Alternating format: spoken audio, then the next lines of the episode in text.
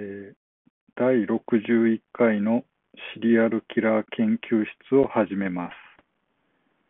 今回から少しマイクを変えましたので、お聞き苦しいところがあったらすみません。えー今回はロシアのシリアルキラーでレイプ犯のウラジーミル・ビクトロビッチ・ミルゴロドです。ロシアとウクライナの戦争のニュースが多くなって、聞いたことのある地名がたくさん出てきています。しかも、日本から遠く離れていますが、モスクワ、ウクライナ、キエフ、今はキエフではなくキーウと呼ぶのが正式な呼び方なんですけども、そのあたりの位置関係がはっきりしていて、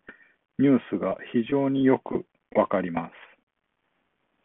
ロシア語とかウクライナ語というのはちょっと普段から接する機会もなくって、えー難しすぎてよくわからないんですけども、えー今まで以上に、えー興味が出てきています。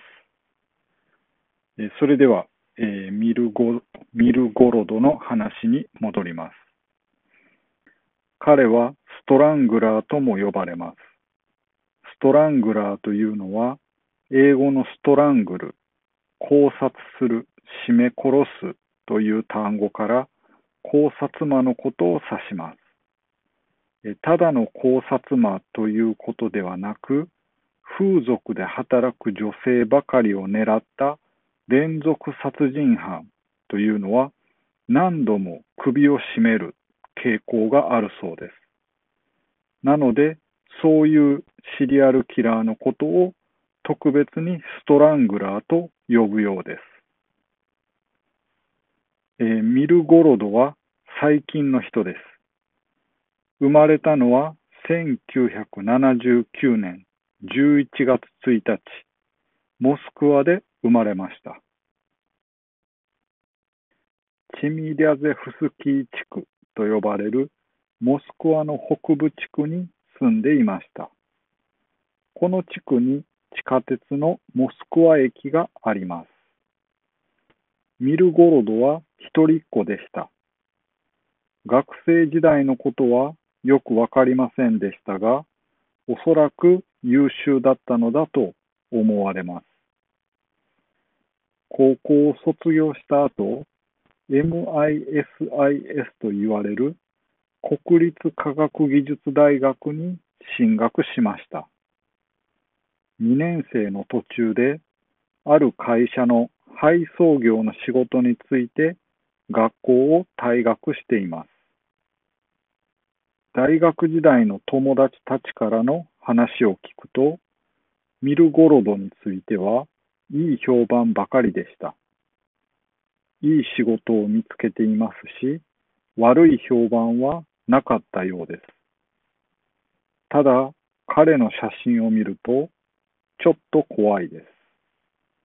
襲われた女性たちは、かなり絶望を感じたんじゃないかと思います。彼の最初の殺人は2002年でした。英語版のウィキペディアでは2003年となっていますが、ロシア語版の方では2002年に最初の殺人を犯して、被害者の遺体が発見されたのが2003年1月18日となっていました。最初の被害者はミンスクから来た25歳の女性でした。レニングラツキプロスペクトというモスクワ北部にある大通り沿いの彼女のアパートで犯行に及びました。彼女を殺した後、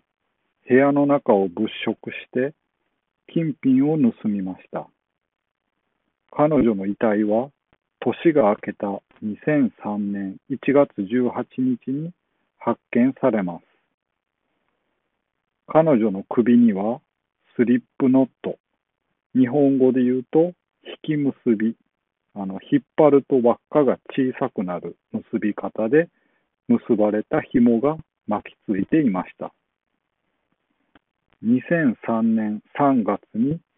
2件目の殺人を犯します。オムスクから来た22歳の女性をモスクワ北部のヒムキという町の工事現場でレイプして首を絞めて殺しました。彼女の首は巻いていたスカーフで締められていました。その数日後、森で二十歳の女性をレイプして首を絞めて殺しました。4月18日には、ノボシビルスク出身のナタリア・クロチキナという33歳の女性をマトロサ・ジェレズニャク大通りのアパートで同じようにレイプして殺害しました。7月1日にはロシア科学アカデミーの植物園の中で28歳の女性をレイプして首を絞めて殺害しました。彼女は服が引き裂かれていて手足を縛られて口には猿ぐつわがかまされてレイプされて首を絞められていました。3日後の7月4日には23歳の女性を同じようにレイプして殺しました。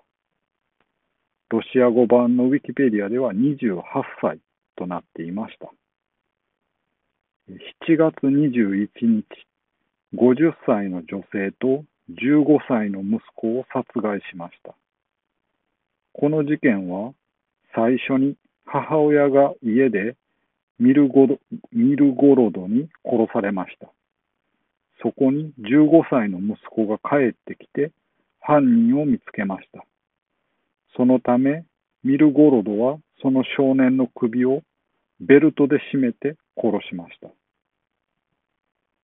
最後の殺人は母親と息子を殺すという他とは少し違う内容でしたが、警察は同一のシリアルキラーの可能性を排除せずに捜査が行われました。最後の犠牲者は28歳のイリーナ・ゲロでした。モスクワのヤブロクコア通りというところで発見されました。彼女はモスクワ市議会の職員として働いていました。彼女はミルゴロドのズボンのベルトで首を絞められていました。モスクワ警察が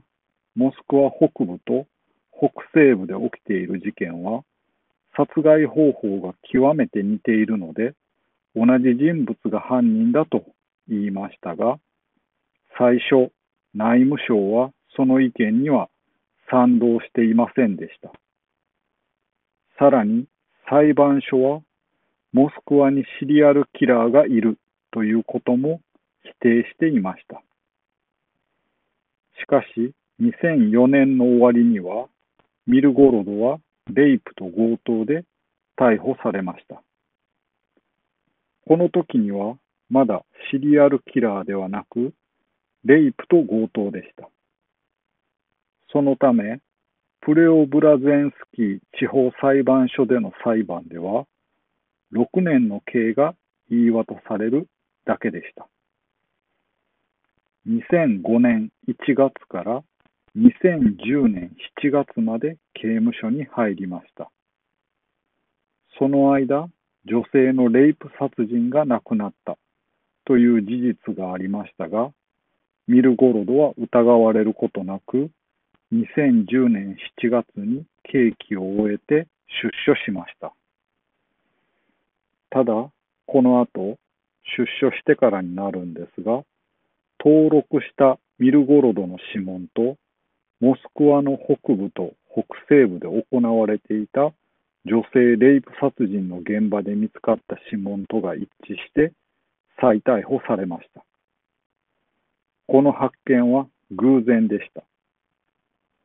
たまたま警察がアーカイブをデジタル化するという作業を行っていたときに、作業をしていた警官がミルゴロドの指紋がストラングラーと呼ばれている考察魔の指紋と一致することを発見しました。最初は8人の殺人についてだけ自白していましたが、レイプされていた被害者については遺伝子検査ができますので、最終的には16人をレイプして殺害したことが明らかになりました。考察方法はほとんどがズボンのベルトを使って絞め殺していました。ミルゴロドに襲われたけれども逃げ出すことに成功した女性もいました。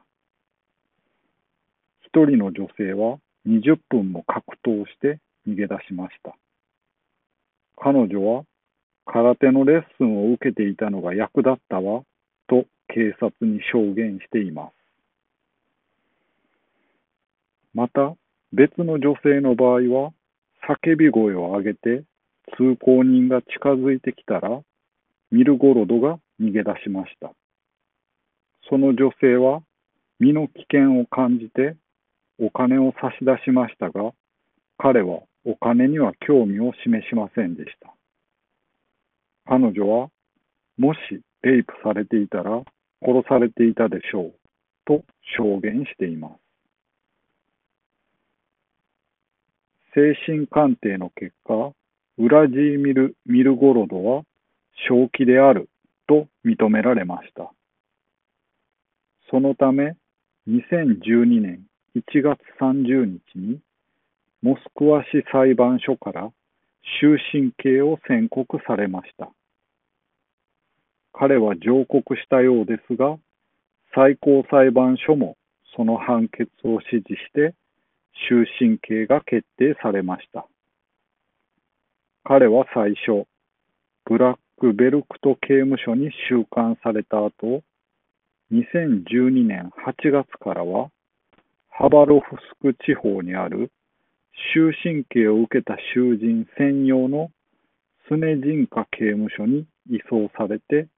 現在もそこで刑期を務めています。以上でシリアルキラーでレイプ犯のウラジーミル・ビクトロビッチ・ミルゴロドの研究発表を終わります。ツイッターでプーチンについて興味があるというメッセージが来ましたので、現在資料を作っています。日本語、英語、ロシア語のウィキペディアを見比べたんですが、まあ、中身は大体同じことが書かれていましたので、もう少し別の本も読んでみて、資料を作っていきたいと考えていますので、もう少しお待ちください。では、え、今回のシリアルキラー研究室を終わります。